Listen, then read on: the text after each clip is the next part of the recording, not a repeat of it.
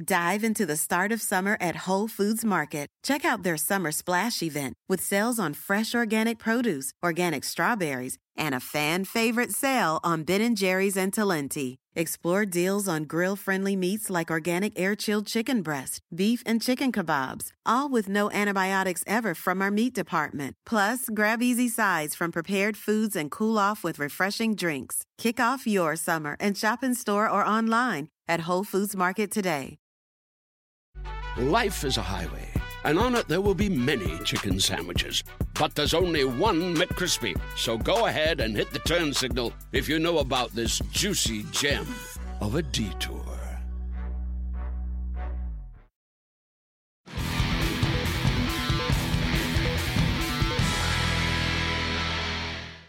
Welcome into this Golf Channel podcast. I'm your host, Will Gray, joined by the final major champion of 2017, Anna Nordqvist. Anna, how does uh, that sound?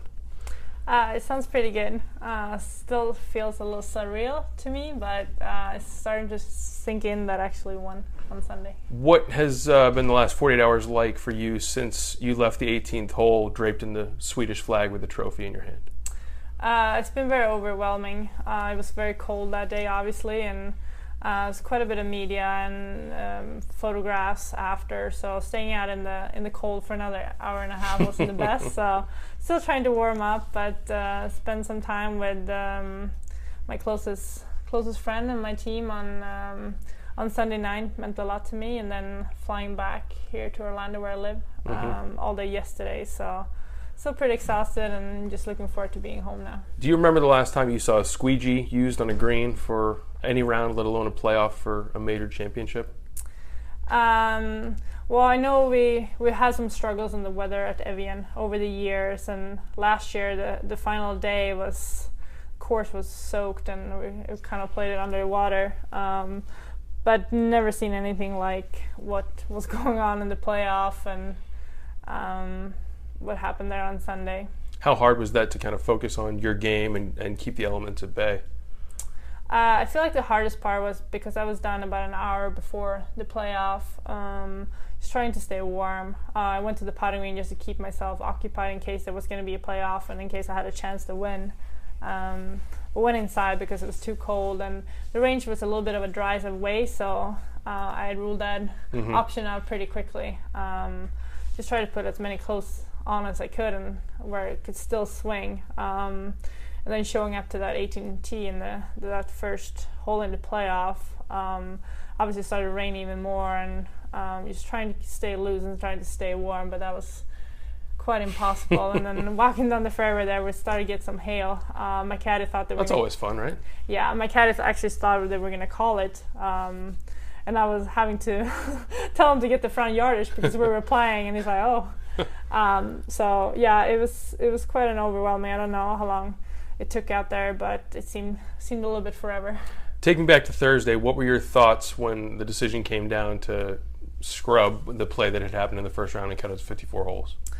I was lucky I was in the afternoon, so I didn't have to be out there early, uh, start playing and playing in those conditions, and then sitting out, waiting what was going to happen um, in the in the lunchroom or wherever you can find space. Um, so just staying in bed there helped me a lot. Uh, if I played under those conditions, I'd probably want the same thing to happen. So I felt like it was the, the best thing that could happen. And obviously, you don't want to see a tournament go down to 54 holes. Um, I'd probably benefit more from 72 holes, especially in tough conditions. Um, but same for everyone. And fortunate over the years, uh, having Evian Championship at that date being in September, uh, you know the weather is not going to be very good in mm-hmm. Europe. Uh, it can be great, but most times it's not. So I feel like it's all about the attitude, and but it is going to be the same for everyone. And maybe this is um, a little bit like a British Open. There you go. So this is major number two for you. What is the biggest difference between you as a person, as a player, whatever, for 2009 versus 2017? Um, I mean, it's even hard for me to explain what a different person and what a different player I am now compared to 09. Um, just starting out, um, left school um, a little bit early, uh, halfway through my junior year, and I got questioned whether that was the right decision or not, and didn't get my full card on, on the tour, and then ended up winning um, my first start as a pro, uh, and, and, it being a major. So it's very overwhelming because it, it obviously got me the playing rights, and part of me, um, my dream came true that day um, with a lot of it. Um, but then now over the years, I feel like I have a bigger appreciation for the game, and I know it's it's very competitive out there, and I know it's tough to win tournaments, and I know it's even tougher to win uh, major tournaments. But I'd say I'm much better um, golfer today than I than I was back then, and um, I feel like just being out on tour for so many years, you know, grinding it out and having bad tournaments and having moments where you just want to give up, um, make me appreciate this victory even more. So you've got a major championship this year. You played well at the Solheim Cup, although the wrong team won, in your view. Uh, what was there a point this summer, given your health concerns, that you thought you weren't going to be able to tee it up at the Solheim Cup? Um, well, I had a hard time accepting the fact that I, uh, when I got the diagnosis, that I had mono. Um, obviously, I wasn't feeling the best during U.S. Open. I was trying to f- fight it out and um, hoping it was just going to be a strep throat and it was going to be over in no time. Um, yeah, I mean, how long did it take to get to that diagnosis? Was it? Um, well, I, I felt really the week of U.S. Open and um, got sick the Thursday before. Um, didn't really know what was going on, and but when my um, throat started hurt as bad as it did, and I started coughing really bad, uh, I knew something wasn't right. And then um, my test results came back uh, Sunday before the the final round that I had mono, so it was a little bit of a shock, uh, but also um, not knowing really what was going to happen. I had a lot of people reach out to me and to tell me not to be stupid pretty much just to not mm-hmm. push it and not play too early um, i love practicing i love competing so uh, first thing that obviously popped up in my mind was Solheim Cup. Um, there was just no way I was gonna miss that tournament because grew up watching Annika and I worked really hard the last two years because I really wanted to be on that team and I wanted to be a key player uh, for Europe. So um, in a way, I felt like Solheim Cup kept me going. Um, and I forced myself to rest. I had a lot of great people around me that was telling me to, to chill out, but it's not one of my strengths, and patience is not either. So uh, I felt like I had to tee it up at the British just to prove that I, I could tee it up at the Solheim Cup. Uh, it wasn't the easiest week, but I played really good. Uh, finished seventh. Um, so obviously, um, it's been some ups and downs, but um, been been just trying to keep my head high. So, do you think that without a Solheim Cup on this year's calendar, or even without a Solheim Cup with Annika as the captain, you might not have ended up where you are right now as the Evian champion? It's tough. I mean, I I had to pull out of the Scottish Open the week before British, and uh, and also push uh, pull out of uh, the Canadian Open the week after Solheim, and you know I had a great week at Solheim, and all I wanted to do was keep playing and hopefully carry over some of that momentum uh, to my own tournaments. But um, pulling out there was was a smart decision because it actually allowed me to get time to recover. Uh, teed it up in Indianapolis and hit it really good, but couldn't make a putt and ended up missing the cut. So um, it was tough, and I I didn't feel the most comfortable teeing it up in in Evian, um, knowing I hadn't played many tournaments and I actually felt pretty rusty. And it's a new situation for me being in being in September uh, mm-hmm. when you usually played a lot. But at the same time, I, I was very excited to play, so maybe that helped me a lot. But definitely the whole Solheim Cup experience, the British. Um, if it wasn't for those, I don't know if I would have played so well at Evian getting another major championship, second of your career, does that uh, take any of the sting out of the playoff loss last year at the U.S. Women's Open? I mean, it's definitely sweet. Um, coming so close at the U.S. Open last year just felt like it proved to myself that um, I kind of belong, and I, if I play well, I have a chance to win. Um, I didn't get the trophy at the U.S. Open, um, but I was really proud of how I put myself in a situation uh, to win the tournament. Had a great final round, and maybe that even um, even without thinking about it, made me get some confidence going into the final round of Sunday at the Evian. Uh, even though winning never really crossed my mind, teeing it up on Sunday. Um, I guess if you just keep at it and you know never give up. There's I guess there's always a chance, especially under pressure and, and during these tournaments. And I guess that's why they're they're so hard to win because you just never know. Let's take things off the course. You have a, a free day, 24 hours. You're not allowed to touch a golf club. What are you doing? Um, well, I like to sleep in, but most of the times when I try, I really can't. Um, I just like to be home. Um, we go out so much when we're on the road. I love cooking, uh, spending at home, um, hanging out with my boyfriend, um, talking to my friends and family back home. Um, just just being Anna. I uh, there's so much things focused on golf, but I just you know like to wake up not having a, a schedule or any time commitments, and I can just do whatever I feel like for the day. What's your go-to meal? If I've got the top chef people are coming in we're filming a show in your kitchen, what are you what are you serving Colicchio? well, actually, the last you know the last couple couple days I've been craving an avocado toast. So that's what they it's served. very millennial of you. Yeah, that's what they served us here at um, morning drive this morning. So I was pretty excited, but I'm pretty low key, and I'll take pretty much anything that's homemade. Do you go a lot of Swedish stuff? Do you do American? Is it a mix? I feel like I keep it pretty simple. Um, love Mexican food, um, salads, wraps. Um, I love cooking. Um, I keep just pretty simple. It's less sugar, the better. Yeah.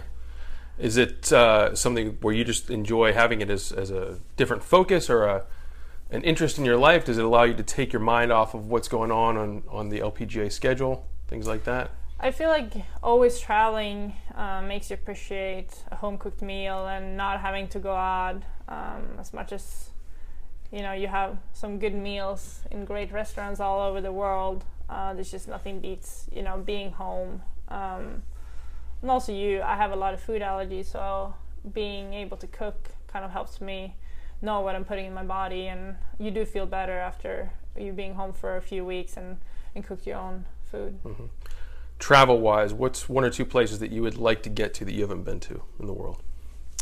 Uh, my dream is to go to the Maldives one day. Um, wow, that is very specific. yeah, I keep uh, looking at all these pictures of the tiki huts and all those bungalows on the water, and I would love to go there. Were you focusing on a bungalow in the Maldives as you're freezing your butt off in the middle of the final uh, fairway it, there? It did not cross my mind, but it would sound pretty good right now. Anywhere else that uh, because Um, I mean with the LPGA schedule being as it is, I mean you guys are going to take off to Asia here in a in a couple weeks. You get around, you see you see a ton of the world, but there's got to be a couple bucket list spots, right? Yeah, you just don't really have time to see a lot of it. Um, when you are at tournaments, you mostly see the hotel and um, the golf course and the airport. Um, I heard New Zealand is very pretty and haven't been able to spend much time over there, but um, hopefully one day I'll make it over there as a tourist. What is one course you would like to see an LPGA event on that we haven't yet seen? Um, I've never. I mean, I obviously never played Augusta. It's my dream dream to play Augusta. I don't think we should have an event there, but that's just one of my bucket list. Right, things. so that's the Anna bucket list. Yeah. Uh, but as far as um, the LPGA, um, I feel that feel like with the KPMG Championship, uh, we're getting to play a lot of great golf courses, um, and I'm excited for a few of the the ones we have upcoming. Um, obviously, it would be cool to play somewhere like Cypress Point or Pebble Beach uh, Mm-hmm. in California one day. That's good. Uh, what else besides Augusta is on your personal bucket list for golf courses? It's actually really the only one. That's the only one. that I have on my bucket list is gonna make my day or make my my career when when I do get there one day. okay. We got to be able to get you there. Should two two major championships should move you up the list, right? Yeah, hopefully someone will, will be nice enough to invite me one day. there you go. Uh, so you, like you said, you, you left college, but now you're living in Orlando. Many of us here in Golf Channel live in Orlando. What are the pluses and minuses for you of being in uh, in Orlando and living in the shadow of Disney World and, and all that fun stuff when Um, you're here, the few weeks out of the year that you are? yeah, uh, I played a little bit less this year, so I got to spend a little bit more time um, at home here in Orlando. Uh, I still miss Phoenix and the atmosphere. Um, that's in Arizona. That's where I went to school and where I still have a lot of friends. Um, all my friends and family love coming to Orlando to visit, obviously. Um, just because of Disney. Um, but it just gets a little overwhelming with all the cheers and I hate traffic and sitting waiting. Um, so I feel like that's that's not the greatest. Um, it's hard to find like a true atmosphere here. Um, but um, I'm close to Europe. Um, we play a lot of tournaments on the East Coast, so it makes it very convenient. Uh, I have my team here, um, so it's, it's been a great great location. I have great practice facilities and it's been a good base for me. Are you a believer in the dry heat versus the humidity of Florida? Is there any difference? I feel like I go out to the West Coast and it's it's still just as hot. Um, well, I think it's something you get used to. Um, I'm definitely more of a desert person, and uh, I say I'm a West Coast girl, but people say I'm from Sweden, so I guess they're right. But uh, um, love the love the dry heat. Uh, you get used to the humidity, but it's pretty nasty in the summers. Last one before I let you go. When you go back to Evian next year, are you going to borrow Henrik Stenson's car that he used to turn back in the claret jug at uh, at Birkdale? A sort of DeLorean, crazy futuristic car that he was rolling in. I don't think that will happen, but um, it's going to be great coming back to Evian, and obviously I have great memories from this year and many other years that uh, I've come there. Um, just a great honor to be back in Europe playing, um, and it means a lot to me. But um, we'll see what I can uh, negotiate with Henrik. There you go. Well, it's been an up and down year for you, Anna Nordqvist, but you have a major championship trophy under your belt. Congratulations to you. Thank you again for joining us. Thank you. All right. This is Will Gray with uh, the latest installment of the Golf Channel podcast with Anna Nordqvist. Thanks for tuning in, and we'll see you next time. At Amica Insurance, we know it's more than a life policy. It's about the promise and the responsibility that comes with being a new parent, being there day and night, and building a plan for tomorrow, today. For the ones you'll always look out for, trust Amica Life Insurance. Amica, empathy is our best policy. A lot can happen between falling in love with a house online and owning it, between imagining living there and breathing in your new home for the first time. Having an advocate who can help you navigate the complex world of financing, inspections, negotiating, analyzing the market, and talking through any anxieties that may pop up, that can make all the difference. That's what the expertise of a Realtor can do for you. Realtors are members of the National Association of Realtors and bound by a code of ethics, because that's who we are.